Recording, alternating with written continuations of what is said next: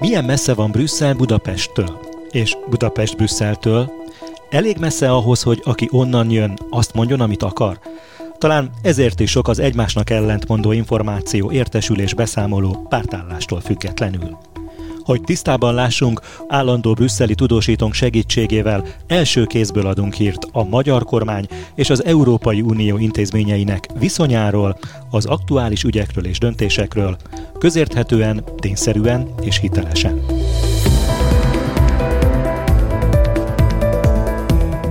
Beszélgetőtársam Gyévai Zoltán újságíró, évtizedek óta a belga fővárosban él, és az európai közösség különböző fórumairól tudósít.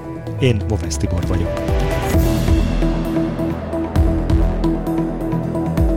Mai témánk fedezheti-e a pedagógusok fizetésemelését az Európai Unió?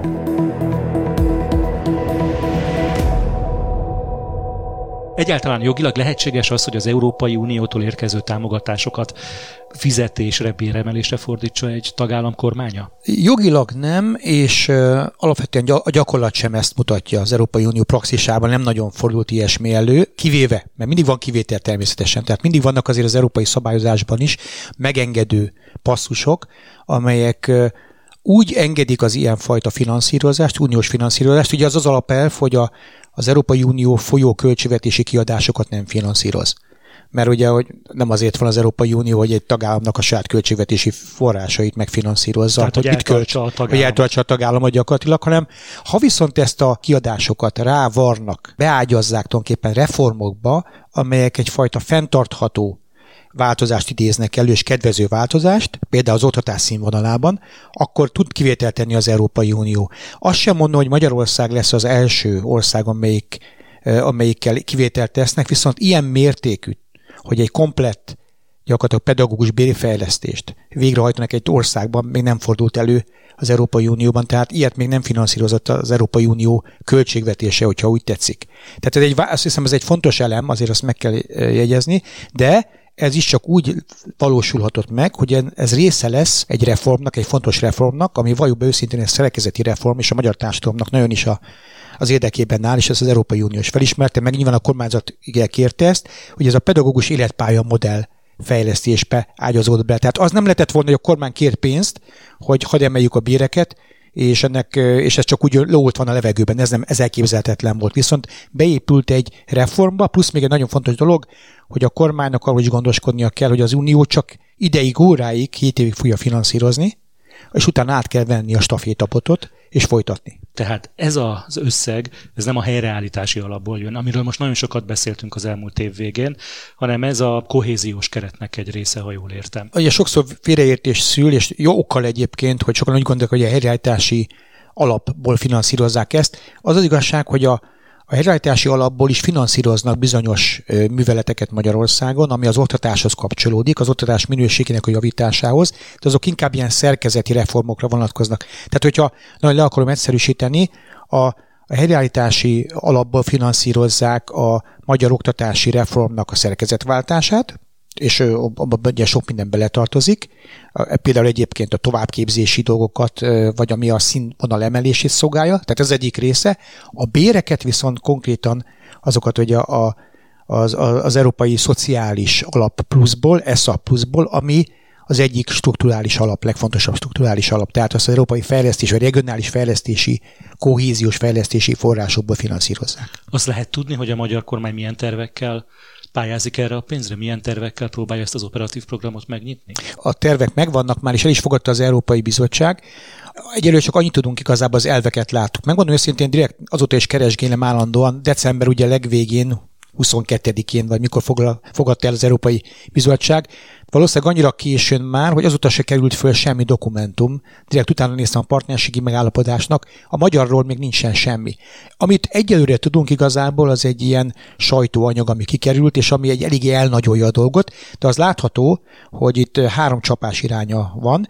Az egyik, és alapvetően 1,8 milliárd eurót fog az Európai Unió a következő 6-7 évben, ugye 2021 és 27 közöttről van szó, az érdekes összehasonlítás, tehát a oktatásra a minőségi oktatáshoz való hozzáférésre szánni. És ez nagyon fontos, mert ebben nem csak a pedagógusoknak a életpálya modelljének a vonzó életpálya modell kialakítása van, ebben benne van az is, hogy a szegregált iskolákban a helyzetet javítani, de itt egyértelmű javítani, tehát még az, illet, még az illet feltételek javítása is benne van egyébként, és benne van egy olyan program is, amit a magyar kormány kért, fókuszban a gyermek, ami szintén a minőségi oktatáshoz való hozzáférést erősíti.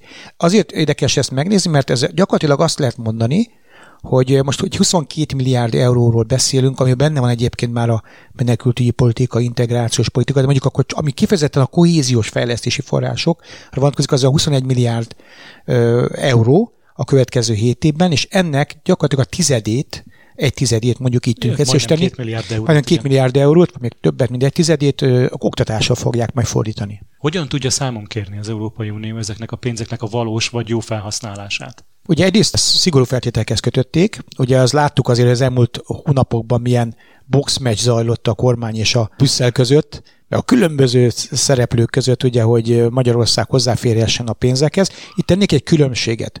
Az, ami a, a helyreállítási alapban, ugye most 5,8 milliárd euróról beszélünk, és egy visszanemtérítendő támogatás, ott az Európai Uniónak erősebbek a pozíciói, a számonkérési lehetőségei erősebbek. Tehát ott azért az elszámoltatási lehetőségek is ott nagyon megnéznek szinte minden garast, hogy mire megy el, ugye, és, egy csomó feltételt kell teljesíteni, ezért mérföldköveket a kormánynak ahhoz, hogy hozzáférjen a pénz. Az első kifizetés előtt. Az első kifizetés előtt. A kohéziós politikánál ott a szabályrendszerben nem történt ilyen változás, de oda is begyűrözött az a fajta aggodalom vagy aggály, ami általában jellemezte az Európai Uniót az elmúlt években, és különösen Magyarország tekintetében, ez pedig az, hogy a, az uniós források, pénzügyi forrásoknak a visszaélésmentes elköltése, és erre garanciák. És mindez természetesen hozzá kapcsolva, horgonyozva a jogállami hiányosságokhoz, amelyek esetleg kapcsolatba hozhatók a pénzeknek a visszaéléssel. Ezért itt is a kohéziós politikai támogatásoknál van egy olyan fajta akadály,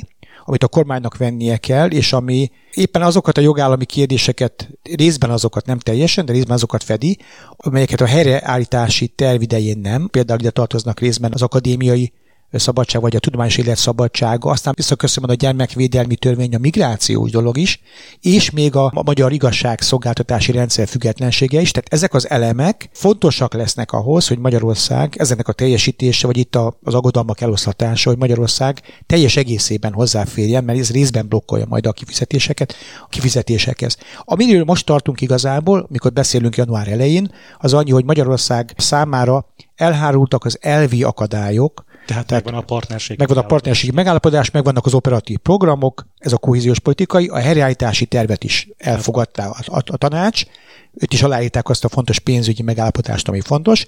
Elvileg tehát minden készen áll ahhoz, hogy elstartoljon ez a, ez a végrehajtása. Egy dolog hiányzik, a pénz.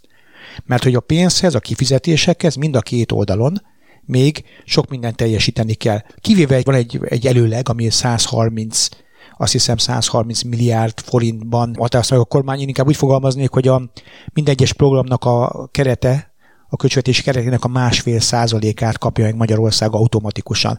De ettől eltekintve minden pénzért meg kell majd dolgozni a következő hónapokban, és úgy nagyon úgy néz ki, ugye, hogy ha a mostani helyzetből indulunk ki, akkor lehet, hogy még hónapokig nem lesznek uniós kifizetések. Nem fenyeget az a veszély, hogyha két év múlva kifut ez a program, akkor ott marad a fedezet nélkül, a fizetések fedezete nélkül. Ez is a megállapodás része. Ez az uniós finanszírozás, ez csak egy darabig viszi el a szekeret, így tolja a szekeret 2024-ig, és onnan a kormánynak be kell lépni a képbe, és át kell venni a stafétabotot majd az Európai Uniótól. Tehát az Európai Unió, az Európai Bizottság kifejezetten azzal, azzal a feltétele járult hozzá, hogy kivételt tegyen hogy a költségvetési folyó kiadások finanszírozásával alól, hogyha a kormány ezt az egész dolgot a magáénak fogja tekinteni utána is, és nem az lesz, hogy utána az Európai Unió pénzek kifutnak, akkor a kormány nem teszi be a saját pénzet, hanem ez attól kezdve igazából ez egy más szintről kell indulnia majd a finanszírozásnak. A cél az, és ennek rendelték alá gyakorlatilag itt, a, amikor a programot elfogadták, azt, hogy 2025-re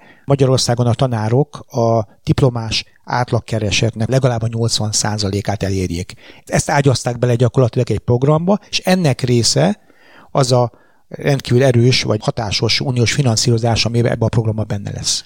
Jól látom, hogy itt kockázatot vállal a kormány is, hiszen eh, ha két év alatt nem teremtik meg a fedezetét ennek a bérnek, akkor bizony ez jelentős kiadást fog jelenteni a költségvetésnek. Ezt a, ezt a feltételt ezt mindenképpen figyelembe kell venni. Nyilván, amikor osztottak, szoroztak, akkor, akkor ez is benne volt a pakliban. Én úgy gondolom, hogy nagyon fontos volt a kormánynak rövid távon, hogy valaki elindítsa ezt a hajót. Hát tudjuk ugye, hogy milyen feszültségek vannak az oktatásban, és hogy a pedagógus tüntetések. Nyilvánvalóan úgy gondolják, hogy ez egy egyrészt halaszthatatlan dolog, kettő erre van Európai Uniós pénz, és hát nyilván az adott politikai helyzetben is a kedélyeket talán jobban lehűti, hogyha egy elég erőteljes üzenettel indulnak, hogy az Európai Uniós költségvetésből lesz erre pénz.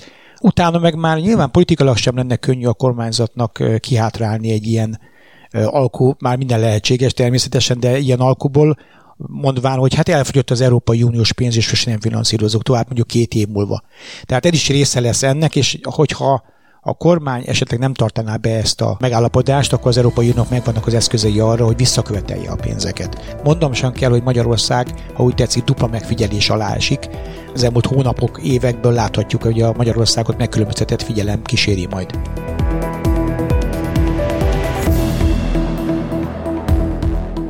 Állandó brüsszeli tudósítónkkal Gyévai Zoltánnal beszélgettem, én Bovesz Tibor vagyok, köszönöm figyelmüket!